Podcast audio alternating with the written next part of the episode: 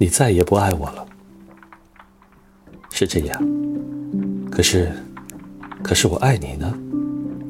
他固执地说，好像是个孩子。他依然觉得，只要说出自己的期望，就能实现那个希望似的。那就是你的不幸了。他急忙抬起头来，看看这句话背后有没有玩笑的意味。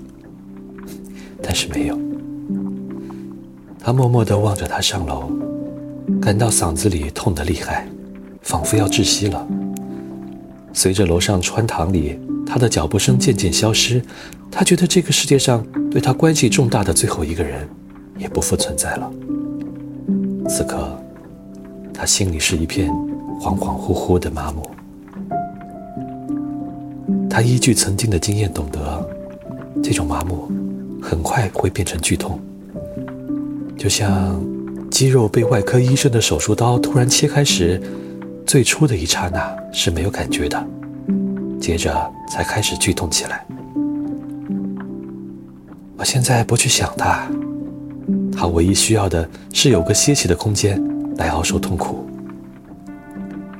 他一想到塔拉。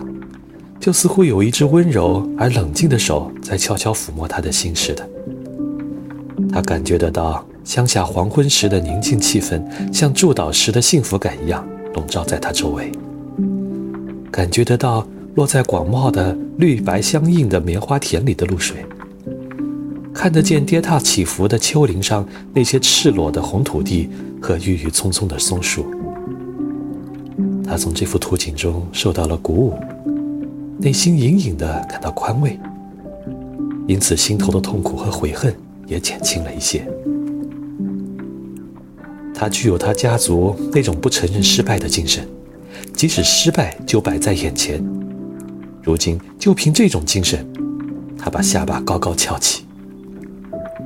我明天回塔拉再去想吧，那时我就经受得住一切了。毕竟明天又是另外的一天呢。